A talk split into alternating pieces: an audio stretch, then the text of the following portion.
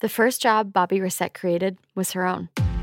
There were 50,000 other administration people looking for work. Wow. I'm not typically like the Donna from Suits look, so my chances of getting administration work with tattoos and the way I look was very slim. We talk a lot about solving problems as entrepreneurs, and sometimes that problem is literally just needing to pay your bills.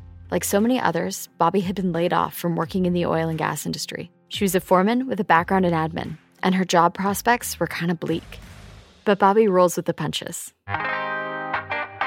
So I went on advertisement places like Kijiji and Craigslist, and I posted ads, virtual assistant, work from home, we'll do this, this is my experience. And, you know, to my surprise, I've received a lot of emails of people saying, oh my God, I need you.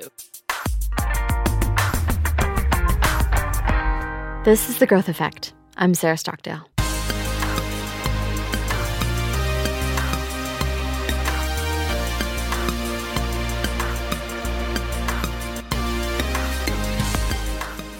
A lot of people would have stopped there, but Bobbie had found a purpose.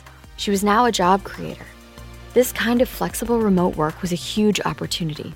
She could create employment for marginalized people who struggle to get work in traditional roles. Admin staff are often the first to get laid off, but that work still needs to be done. And a lot of businesses turn to the big freelancing platforms out there to paper over the cracks. So I signed up also as well to who are now considered my competitors, and I started interviewing a lot of the businesses that utilize their service. And one of the issues that kept coming to me was the quality of work with freelancing platforms. So companies were desperate for a solution. They couldn't find quality flexible workers, and they couldn't afford full-time staff. They needed a way to connect with good freelancers. And Bobbie had one. She called it Virtual Gurus. All these people are trying to find work who are marginalized folks, such as myself, and nobody was giving me work, even though I have the experience. So why don't I mesh those two together and try to figure a way where I can build this into a quality platform where I can provide work to marginalized folks. This was in 2016, long before COVID forced us all to normalize working from our pajamas. But Bobbie created a place where people can earn a living on their own terms. On the other side, it's really easy to hire an assistant from Virtual Gurus. I know because after our conversation, I did it myself. The world of work really hasn't changed in a way that accommodates a lot of marginalized people. It can be really hard for mothers, people living in remote communities, or honestly, even just people who might not look like the textbook professional, like Bobbie herself. She has short hair and tattoos, but she's also an Indigenous woman and part of the LGBTQ community. These are all people who face barriers to employment, some structural, some involve unspoken bigotry, and sometimes that barrier is just a really long commute. And for a lot of jobs, those barriers don't need to exist. After breaking them down, Bobbie now has 25 full-time staff and over 400 contractors working for her. That's a lot of jobs created.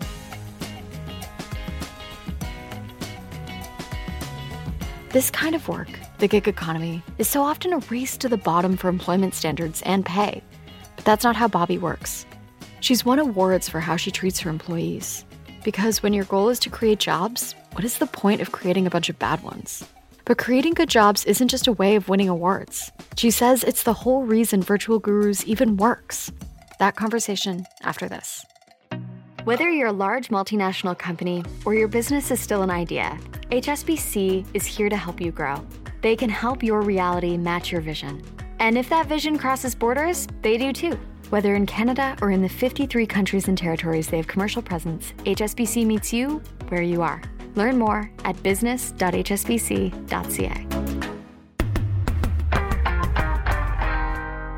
So our North Star is our people. They deserve a fair wage. I deserve less profits because I want to make sure that they get a fair wage. They deserve to be treated well. They deserve to be, educated and informed and given the resources to succeed from home while they're taking care of their children, And so the downfall of many platforms out there, and there's a lot of them, not any of them really talk about their community. They talk about their service and this, which is great. But for us, it was more of like, no, we have these people, we have this talent, and we treat them well, and they stay here, and they're devoted to us, and therefore we have a very low client churn, as well as a very low virtual assistant talent churn. And that's because if you treat the community better, then they're going to treat the clients better, and then it just builds into this big, massive community of support. it goes against the grain of profit at all costs. It goes against, you know, a lot of what we would have been taught in business school. Like, how do you do everything you possibly can to minimize your labor costs, to minimize the cost of your business, to increase your margins? And you are actively going against, like actively pushing against that super capitalistic kind of make as much money as possible and get out model. How do you think about that, like, push and pull between investors and capitalism and trying to build a profitable business, but also having the impact that you're having and developing a real relationship with the people that you're employing? I've always wanted to make a difference in people's lives. And since I was young, it was kind of staying true to myself. You know, there were a few times where when I was looking for investments was maybe I should be offshoring. But I had to remind myself, no, your passion here is to bring work to those who have typically been left at the bottom of the barrel or who don't have the resources to work a 9-to-5 job. And the moment that I had solidified within myself that I wasn't going to give up on my passion, which was my people, was I think where people started jumping onto and people started understanding that there is kind of a method to my madness.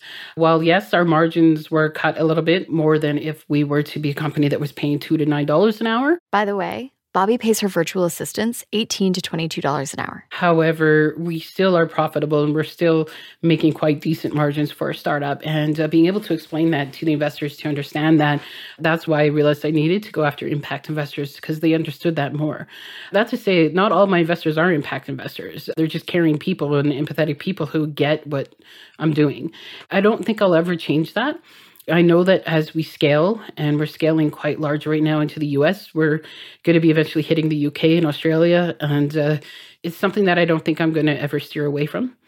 Because, I mean, at the end of the day, when I get a text or a message in Slack from one of my VAs who I don't even know because I can't know them all anymore, there's too many of them, and I get a thank you for believing me, and I get a thank you for allowing me to work from home and a picture of them holding their baby. I mean, what else can I do, right? That's my North Star is that, and that's what makes me get up every morning and do what I do. It's refreshing to hear that because when you hear about some of your competitors and some of the players out there, especially just in general in the gig economy, just across the board, you have these companies that have heavy VC investment, huge growth goals, and very transactional and almost exploitive relationships with their customers. And you're taking a look at that and saying, we can have a human-centered approach to this. We can have a community-centered approach to this. It doesn't have to be growth at all costs and exploiting human labor. You can actually create opportunity for a more fulfilling, more flexible life for folks. Absolutely. And talking about this now, though, a lot of my investors, when I was closing my funding round, thought I was crazy, thinking that the human-to-human aspect of it wasn't going to scale and it wasn't scalable. I spent a year and a half closing my funding round because the kind of funders that I was going after, they didn't see how this was scalable in a sense. Now, a year later, after I closed that funding round, a lot of those investors have reached back out to me. And it's because they're seeing that actually it is possible. Yes, we have a lot of work on the technology and we are building the algorithms to be able to do a lot more matching and being able to build the automation part a lot more. And we're realizing with the amount of clients we bring on per day, so we're about 4 to 10 new clients signing up every single day. Wow. That's a lot. That's a huge scalable amount for these people to sign up on a monthly subscription. Knowing that and knowing that the people part of it is scaling, that we have that ability, now we're just starting to turn the taps on. That's incredible. The business is exploding in the best way. When I say exploding in this year, I want to make sure I'm qualifying it because there's a lot going on. I read that you had pitched 170 investors before you found your first investor. I struggle with taking rejection once. Like I'm a, you know, sensitive, anxious human, and I struggle taking rejection at all. 170, like what is that like? Oh, that was scary. It was stressful. However, I honestly do think that it was an eye-opening and self-learning experience for myself. The first 10 rejections, it kind of beat me up a little bit. I took it to the core, but at the same time, I'm leading my team and I didn't want to show people I was down. And this is the part where I realized that they say being a founder is lonely. And that's kind of the first part I really started feeling that. And then I just started to keep going. And I realized that when I was hitting these investors, I wasn't being true to myself, which was showing up as myself, maybe with my Converse shoes, my jeans, and my black t-shirt, like I'm known to always wear, and just be myself while I'm pitching them. And I started getting more and more comfortable. And even though a lot of them were saying no, every single one of them was coming back to me later saying, you know, I've always think about you. And when other people pitch me, I always tell them about your pitch. So it was really one of those, if I inspired one person, then I'm inspiring them all. So I kept going, and it was probably about the 120th pitch in that I had realized that I actually was pitching the wrong investors. Virtual Gurus is essentially, it is an impact startup, but I was pitching them as a technology, full-blown high-tech startup, and that's not what we are. So I really had to change my tune, change my pitch. I had to approach it totally different. And from there, the response started changing, and I started getting a little bit more easier. And then, after the 170th, I was struggling. It was my mom taking every day, reminding me why I'm in this and my passion. And I ended up reaching out and cold emailing who is now my lead investor, and basically just said, you know what, you're going to want to see what I've got. I'm an Indigenous woman, and I think you're going to want to see this. And so they were like, touché, let's talk. And so that's kind of where that came. And finally, after I ended up signing on my lead investor, we ended up getting oversubscribed. So we were originally going to close $750,000, and we ended up closing $1.25 million. So it's a small round, but it got me over that hump. And today I actually closed $1.6 million. So still another small round, but it's helping get me over that hump of closing. There are so many entrepreneurs who get that 10th or 15th or 50th rejection and just say, all right, I'm done. Yep. I guess this is it for me. Was there ever a moment that you almost said, okay, maybe we're not going to raise, or okay, maybe this isn't going to work? Yeah, there was about 10 moments for sure. There was one moment where I shut down and nobody could find me for a good week. And I, had my curtains shut and lived in my house and in the dark and just was depressed about it, because it really affects you, because you know for a fact that you have something, you know that you're onto something that is growing, you know that it has the ability to go places, but you are running out of your own money that you're putting into it, or you're stretched too thin, and you can't do everything, because at that point you can't hire people until you get an investment. It really beat me up for a bit. And in reality, though, I look back at it now as that was probably the biggest learning lesson of my life. And I actually cherish that, because I was able not only to learn from it, but I was able to really dig deep within and realize how strong I am and resilient that I am. So I ended up really just pulling through and kept going. And now we're going for our Series A just in about 6 months to a year here, and that'll be quite a large, significant number. So, to know that I have went from basically throwing in the towel, to now having investors knocking at my door is it's just a pure sign of you can't give up. There's a time where it's like you got to be able to push through somehow and believe in your passion, and I think that's exactly what I did. Tell me a little bit about the impact. Tell me what that looks like for you. As a LGBT Indigenous entrepreneur myself, I've always struggled finding work. I've always struggled being accepted, and I've always struggled just being able to be taken serious. And it's always been a struggle.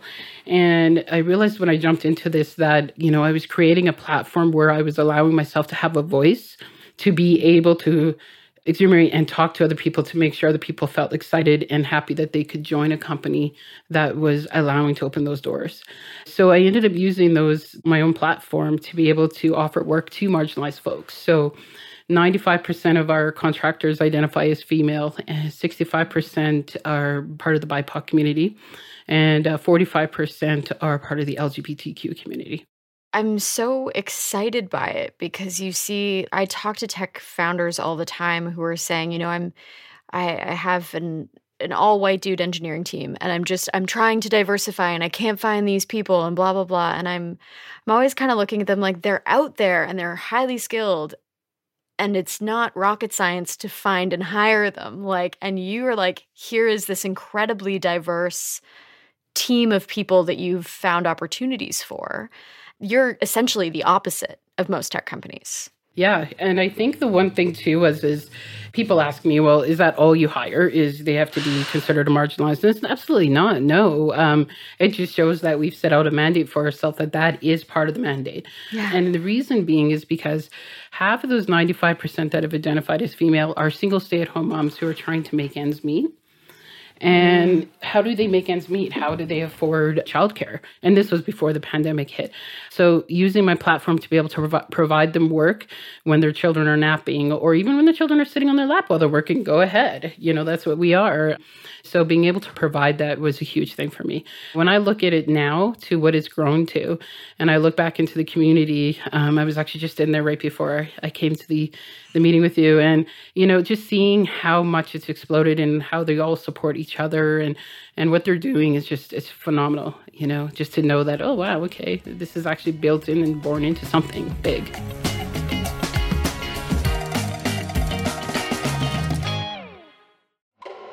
Finance has a crucial role to play in tackling climate change, and HSBC wants to help you and your business transition to a low-carbon world. They are committed to supporting responsible economic growth and enabling the low-carbon transition. In Canada, HSBC can help you navigate the world of sustainable finance. They deliver a global banking experience with sustainable solutions and insights to support your business. Learn more at business.hsbc.ca.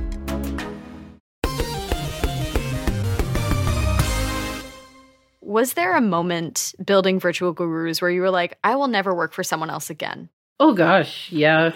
I feel like once you feel, you know, that you've worked on your own and you've built something on your own, I feel that once you have worked for nobody but yourself, that it's so hard to turn back.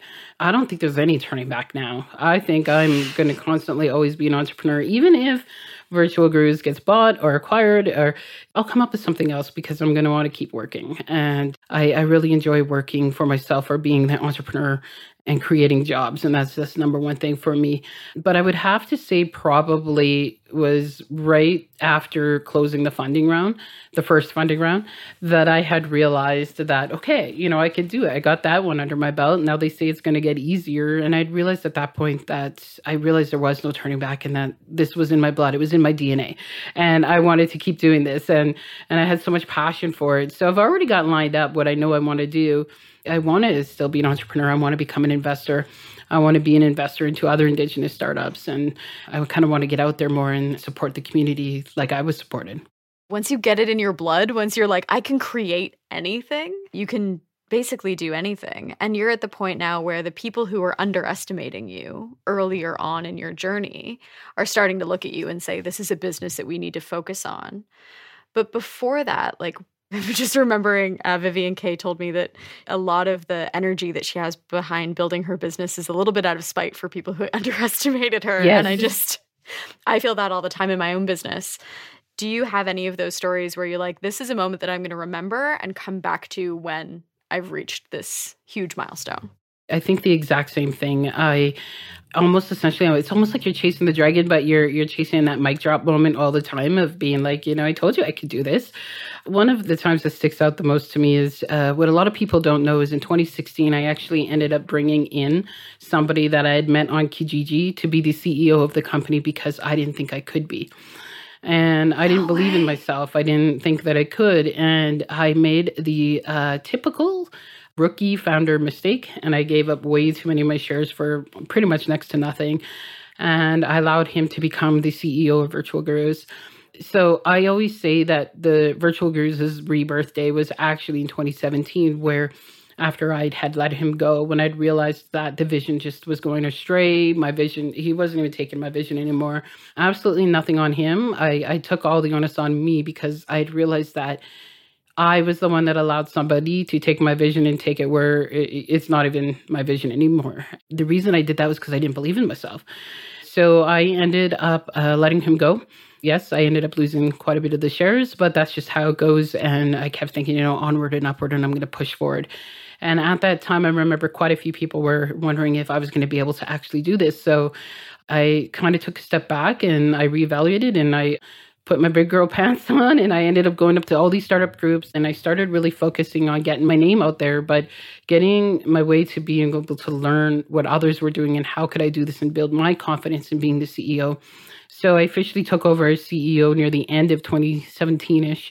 And from there, Virtual Gurus just hockey stick growth. And so I'm happy I'm stubborn, you know, because I am stubborn. And at that point, I was like, no, people are thinking I'm just going to fail and I'm going to give up. No, I'm not going to do that. And I'm going to prove you all wrong. And that was just the thing that pushed me through a lot of that. And it was also me learning to believe in myself and to understand that, you know, I can do this and there's no better person to do this than me. I really had to kind of take my power back on that. And that was a huge uplifting feeling and part of my whole journey for sure. I love that, you know, we're talking about being underestimated and you were like, I underestimated myself. Mm-hmm. Like that was part of that journey and like relearning your own power and relearning like what you are capable of and almost having to take it back from someone that I guess you lent that power to for a period of time. And it wasn't even right when I took the company back and understand that I needed to be the CEO. It was like 6 months after where I had thought, you know what, I just took my power back and I've got this and this is amazing and I'm going to do it. And I started like walking taller and I started being more confident. I got a little bit over my fear of public speaking. I pushed myself out there. I took courses. I did whatever I possibly could do to make sure that I was always bettering myself to be able to run this. So if everything goes to plan and Virtual Gurus is a massive success, what does the world look like? What has changed in 10 years? You know, remote work has been around for some time now, especially freelance platforms. They've been around for a while. What hasn't been around is the impact side of them. In the future, what I challenge is a lot of other freelance platforms to try to keep it onshore to where they're at, because we're providing work to people, knowing that, especially right now with the pandemic, the world has caught on that it's easy to work remotely. This is something that everybody that has a freelance platform already knew. Like it is easy to have remote workers. You just have to be able to have the platforms in place to manage them. And, you know, I think if everybody caught on to that and everybody focused on that the world would be a whole different place, because we would be able to help people who are struggling. We'd be able to provide work to people who can't find work and are on services to help them financially. And, you know, we'd be able to give a lot more people a chance that are often forgotten.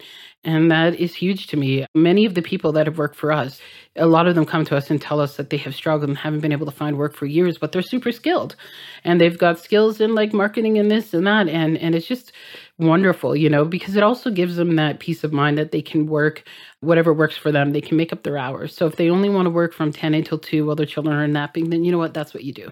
It's such a great uplifting experience to be able to see how many people we're able to provide that work to. And I think we're just the tip of the iceberg right now. That was Bobbie Racette, CEO and founder of Virtual Gurus.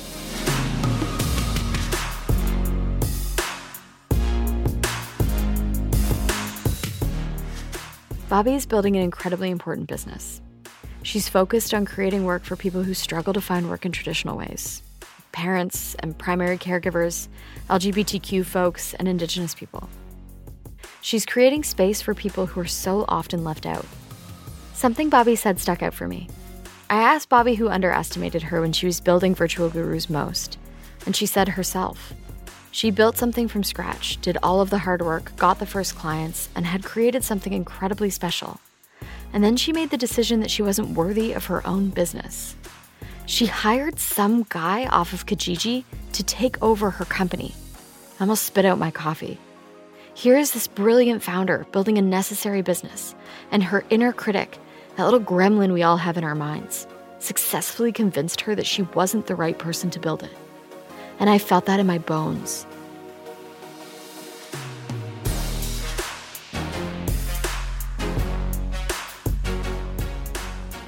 When we don't see founders who look like us doing the thing, it's easy to start to wonder if you really belong in the entrepreneurship club. It also felt like a stark demonstration of how insidious our own minds can be. So often the person who's holding you back is the person staring at you in the mirror. But Bobbie took her power back. She took back control of her company. She built her resilience up to the point that she was able to hear no from 170 investors and keep going. Now she has investors knocking at her door, And just recently, they announced another $1.7 million funding round.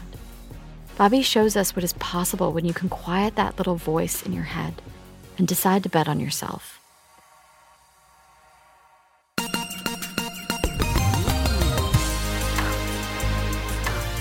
Can't believe we're already 4 episodes into season 2.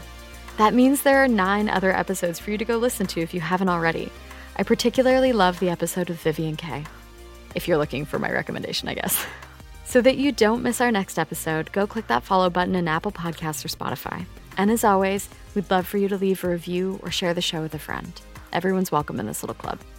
The Growth Effect is produced by the Globe Content Studio in partnership with HSBC Bank Canada. The producers are Jay Coburn and Katie Jensen of Vocal Fry Studios. Our executive producer is Kiran Rana. I'm Sarah Stockdale. Thank you for listening.